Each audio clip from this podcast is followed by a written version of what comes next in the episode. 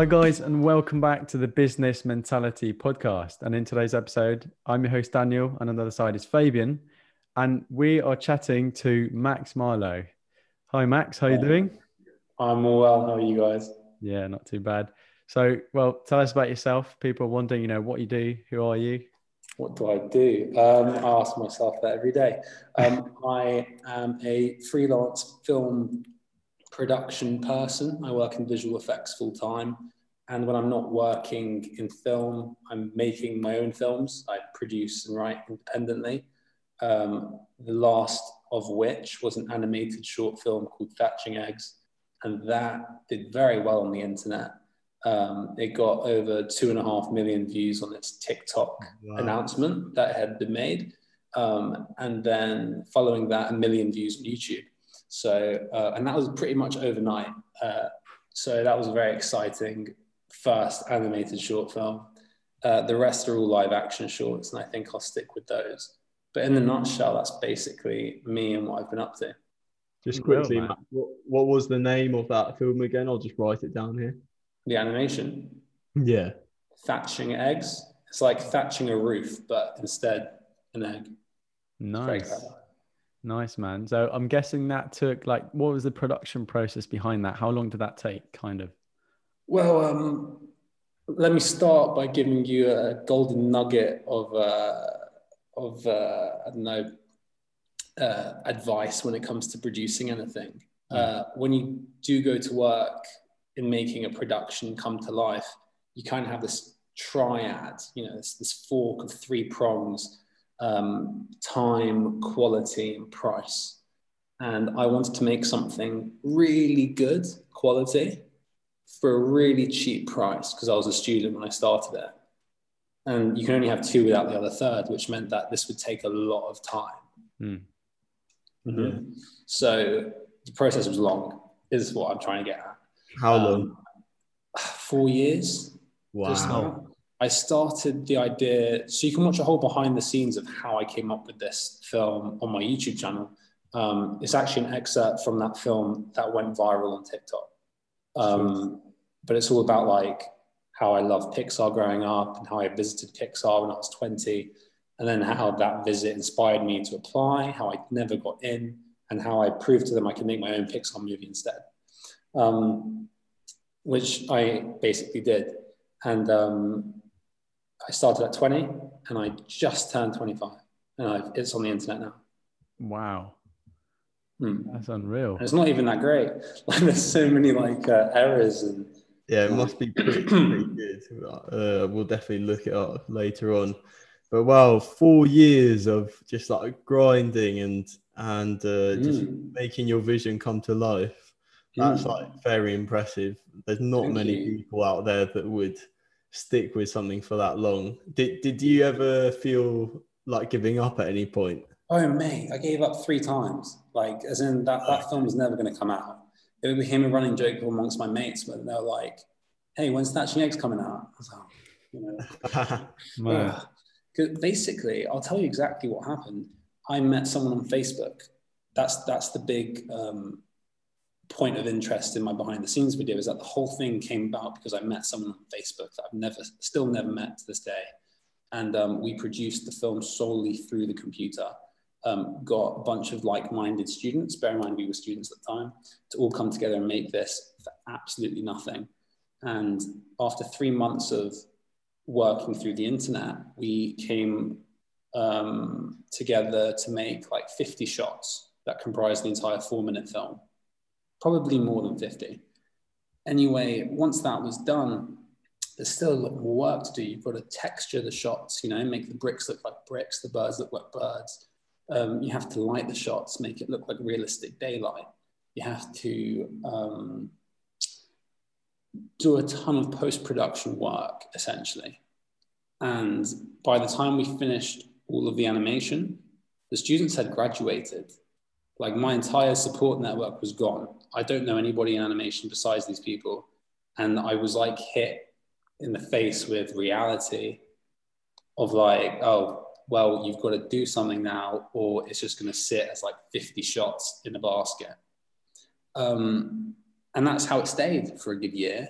you know, it was just shots in a basket. I had no idea how to touch it or what to do with it. And the person I was making the film with equally wanted the film to do well. We put a lot of time into it. And they were struggling in their own lives. They had work applications to get on with. You know, this is a side thing. It's not, we're not earning money from this. Mm. It's just for the potential that one day a Pixar person could watch it and hire us, you know. But even they lost sight of the end goal. They lost the dream. They thought, this is stupid. I'm making a stupid 4-minute bird film. I've got job applications to do. Max, here's the basket. I can't be arsed anymore. I was fully left alone without any contacts after that. And I don't touch upon this in my YouTube video because my YouTube video is very much a happy-go-lucky, here's how we made this. There's actually a lot of failures and potholes along the way. What happened was I never found time to revisit that until coronavirus hit. And I effectively was without a job. That's fine. So what happened was I was at home, as was everyone else in the world. And it hit me that everybody else in the world is at home. So I go on LinkedIn and I look at compositors, I look at animators, I look at anyone in post-production who has experience in animation. And I know for a fact that every single one of those people is available. You know, it's the first time ever where you don't even have to question it. And so I showed them, here are the shots that we've made, here's my vision, here are my contacts at these companies that will watch it. What do you think?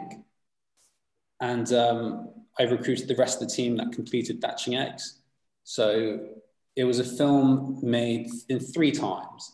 It was made in my head here in London. It was made by the animation students in Georgia, USA. And it was completed via artists in England, America, and India. So the fact that it all came together like that was nuts. And I can't talk about it without mentioning my editor, the only person I ever met in person, called Sam Hodge. And he met with me for like, you know, meals and drinks and stuff before to talk about making the film. And he was the only person who stuck by me throughout the entire process of having these bin of shots to the finished product. And Sam, with, you know, Sam and I together pushed the film on out into festivals where it didn't do the best because it's still glitchy and it was never really refined by the students the first time around. Bear in mind, I'm saying students, not Pixar animators. So this is a very glitchy film. But Sam, amazing editor, did what he does best and cut it so that you can't really see the glitches. And long story short, film got around 5 awards at online film festivals. Wow. Sounds great. Bear in mind, these are like, I don't know, some, you know, random city here, International Film Festival. It's not a BAFTA. But when it hit the internet, that's when the real success kicked in. And that was when people loved it. And there's no feeling like when people love your shit, you know? Yeah. It's crazy. You put 4 years into something to go into a festival. It doesn't do too well. It's not a good movie. The internet loves it. Doesn't even matter what other people say. It's just great. Yeah, I mean, it must have been great. Like, you know, putting all that effort, having people drop out, and you're pretty much the only one with the spark left. And then, you know, lockdown hits. That kind of puts you in a different mood. But then you realize you can benefit from it. Finding contacts, finding people on LinkedIn, as you mentioned, or Facebook, and then building a team again, essentially. And then with that team producing what I'm guessing is a banger short film.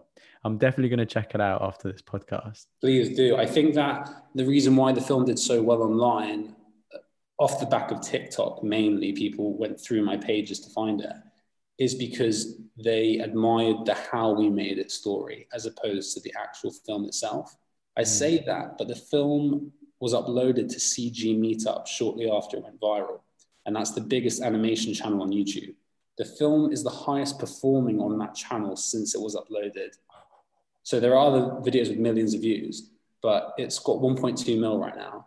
And there are Oscar nominated short films that have less views than Hatching Eggs. Shit. Wow. Mate, so yes. Honestly, it's crazy. Max, to me, what sounds like so inspiring about that story is that you were like abandoned like 3 times by so many people, and you're the only person that decided to just stick with it throughout the whole process. And then, you know, leveraging the times that we were inside and everyone was complaining to actually use that to your advantage and build a great team and take it all to the next level, really. That's what anyone can be doing. It's the internet. I told you, the only person I ever met of the 32-man team that was behind Hatching Eggs was my editor, Sam. Hadn't met any single person, still haven't to this day. Wow. I mean, if you ever need a video editor, I am a video editor. So, you know, if you're in desperate need for someone, I can always help out. Well, this is the thing I'm saying. Like, you can meet anybody through the internet. I met you guys through Clubhouse. Like, you know, yeah, it's pretty crazy. I know, I know. Have you got any questions, Fabian? Yeah, so, you know, I'm really interested because on Clubhouse we were talking and you said that you're in Berlin, but obviously you said that you grew up in the UK. So I just wanted to know, I was curious, like, where was it that you grew up? And yeah, so firstly, what part of the UK do you grow up in? I'm from North London, northwest, I believe. Don't know, wherever Stanmore is, around there. Yeah. And I recently moved to Berlin after getting a job here. I'm here with part of a production crew on a project in development or pre-production, whatever. It will be out soon, so that's exciting, and it's not as thrilling being in a new city as I thought it would be because everything's on lockdown. But it'd be cool. But yeah, it's not forever. It's just for the next year and a half. Okay. Wow. And so like when you're growing up, what were your interests? Were your interests, you know, kind of what your average teenagers were, or were you into something like a bit different? No, mate, like just check out that Hatching Eggs video, because the opening sequence of it is my first ever film when I was 8. I've been making short films for the longest time. Yeah. Fair enough. So you've been a very creative-minded person, like, since day one, essentially. Yeah, and even at school, like, I rejected the ideas of going to universities that were academically, you know, looked up to. Because I opted in favor of chasing the film dream. Not a lot of 16, 17, 18-year-olds know what they want to do, but I've always had it in me, you know? And I think you're going to come across a lot of people through these chats you're going to have, entrepreneurs, people who just know, like, that gut feeling of knowing what they want. You're going to meet a few people like that. And it's a common trait between the people we see online, like Elon Musk and Mark Zuck and all these big wealthy dudes who own companies. You'll notice that they all dropped out of something, or they just went with their gut, and they always knew from the beginning. That's kind of what makes someone successful. I went off on a tangent there, but the fact that I knew that I wanted to go into film, I think, is what made it so likely this was going to happen. As it doesn't happen to anybody, and virality isn't something you can make up, but it happens to the people who don't stop trying. Yeah, we've covered that topic in different episodes from this podcast, like, you know, determination and not giving up. I mean, obviously, if you don't know what you really want, then go ahead, try a lot of different things, and then stop doing something, try something new. But, you know, from what you're saying, and similar to what I feel with filmmaking and video editing and photography, it's a passion I've had for a long time now. And I know for a fact, even if, like, things don't work out, I know I want to keep pushing towards it, because it's definitely something I want to have as a full-time job or as a, like, freelance business idea. So that, I mean, that's my point. Yeah. Never stop. Keep making stuff. Right. Yeah. Max, another question. It's moving away from the filmmaking space a little bit. But so so I know you've lived in various different places. The first question is, have you only lived in the UK and in Germany, or have you lived in other places as well? I was lucky growing up that my parents took us on holiday to places. So I have seen the world, which is nice, through the lens of a tourist. Part of that included us living in Hong Kong for 2 years, which was cool, between 5 and 7. But otherwise, work hasn't taken me around the globe just yet. This is only the beginning for me in terms of traveling with work. But, and yeah, sorry to boomerang back into the film scene. Film productions notoriously are best for like taking you around the world to see stuff. You know, you go on like a James Bond film, they'll fly you out to the desert or something, you know? I think it was David Heyman, who's like a producer idol of mine, who quoted in an interview to say, if you're going to travel the world, just travel with work, because then you get the best of both worlds. Yeah. Yeah. That's what I intend to do. Yeah, it feels like in filmmaking, there are massive opportunities out there to travel, because you get like a lot of good shots are taken in like amazing places, like geographically speaking. Yeah, grand locations and all that. But with technology and me being in visual effects, I know this firsthand, that's not always the case. Now people are doing stuff in warehouses and green screens. True. I mean, especially now, you know, COVID times, it's kind of pushing towards that. And I bet some companies, you may know better, Max, obviously, but I bet some companies are thinking about doing more in-house shooting, like doing more green screen or visual effects in that sense.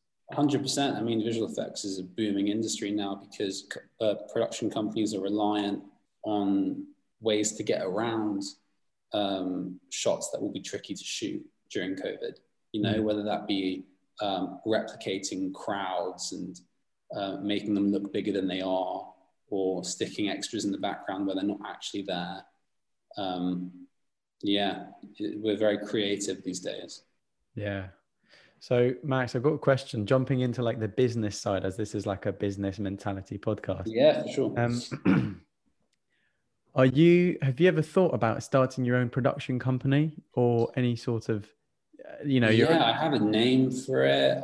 I've thought about setting it up. I mean, currently it is just a portfolio name, but in terms of a company, you don't really need to make a company until you start making money. As in, you can always spend through your private accounts, but I don't personally see a need to make a production company until what I'm doing will bring me in money. That is something that I would do, say, if I was producing ads for companies or videos for individuals, whether it's like weddings, bar mitzvahs, you know. But as a short narrative film producer, my priority is just producing under my name, submitting to film festivals, and then growing a reputation in the film scene. Yeah, exactly. I mean, I guess if you wanted to make extra money, you could do some freelance work, as you mentioned, like for wedding work or for this and that. I guess there is a chance you could do some freelance work over there. For sure, but I'm very comfortable with my current work position. So yeah, I don't think I would I am a freelancer technically, but I do contract work. So it's quite long jobs at a time. But yeah, no, I don't think I could hack the odd job life, but I respect it. I think it's really cool. Yeah. So with the job, I'm guessing you've got a contract with a job who's, a company who's just moving into Berlin now, or how does that? Are you allowed to say the name of the company, or is that something you're not? Best not. Fair enough. Best not. But yeah, it's crazy with Brexit and stuff. Tons of paperwork had to get involved, and had to do a ton of background stuff. So it's not advisable to try and get a job abroad right now, especially in the EU. But I'm very lucky that I'm in the position I am. So wait, do you hold? Sorry, Fabs, go ahead. Yeah, so your current job, Max, it's like visual effects artist. But could you just talk us quickly through like a day to day what it actually involves, so someone that isn't really educated about a subject could understand? Fair. I mean, my job title is visual effects coordinator. What that means is I work under a VFX producer within a VFX production office that middlemans artists to the director. So when a film, let's use James Bond, for example, is being made, there will be, I don't know, a shot list of 2,500 shots in the movie. Now, a shot is every time the camera changes, right? So James Bond's talking, cut to the next shot. We're talking 2,500 shots lined up as the movie. Now, what if like 1,100 of those involve visual effects, you know? Yeah. Visual effects take those 1,100 shots, they label them all, give them code names, and then they put it into a spreadsheet with how much each shot will cost to get done. You know, how much is an explosion? How much is a face replacement of a stunt double? How much is a CG takeover? If James Bond jumps off a building and you have to make a CG body fall off it. We give that spreadsheet to the artists and they tell us this is how much we'll charge. And then what we do for the remainder of production is we track their progress on the shots. We get current versions to the director, get feedback back to the artist to change it to what he likes. And then ultimately we see the production of visual effects through from script to screen. Cool. Wow. So your role is more, it's not actually getting down like on the computer and like creating these effects necessarily. It's more about just coordinating the whole thing, right? Yeah. And is that like, obviously when you've got more responsibility, you get a high reward, but are you as interested in the role that you're in now, or would you prefer that bit? Oh, 100%. I mean, the great thing about this role is that you get to effectively produce the most interesting parts of a TV show or a film. You know, the VFX is the best bit. Who wants to watch 2 hours of just people talking? You want to see the sword fights and the explosions and the car chases. I mean, I love the Avengers, it's all VFX. And the awesome thing about this job, and I absolutely love it, awesome thing about it is that it teaches you the core fundamental skills that you need to be a producer ultimately, which is what I do on the side. So everything I do on the day job affects my performance in the side hustle. So Max, I've got one last question. Yeah. Just to not keep you too long. How much did it cost for you to make your film? And when you started, close to 5 years ago. Yeah, Hatching Eggs, yeah. The film cost £0 up until the point where I had to step in and finish it myself, because it was work that no human on planet Earth could possibly accomplish. I had to go to the animation gods. I had to actually hire people who did this for a living. I think one of my compositors worked on Iron Man 3, which is pretty cool, you know, but he was available because of coronavirus. So that was a little bit pricey. When I say a little bit pricey, I mean compared to £0. But overall, like, the entire team just put their weight in because they believed in it. And there is no final budget, but it isn't anything what you would expect to pay on an animated short film. I don't think I'll ever be able to achieve that again because I'm no longer a student. I can no longer leverage being a student. So to all young people out there listening who are motivated and want to make their dreams come true, do it now, because when you're older, you can't get away with being cute, naive, not knowing what you're doing. Play those cards as hard as you can. Fair enough. Good advice, Max. Yeah. So, I can't tell you the amount of times I've walked into like CEOs' offices whilst interning, asking for a coffee, and then everyone else in the room looking at me like I'm crazy.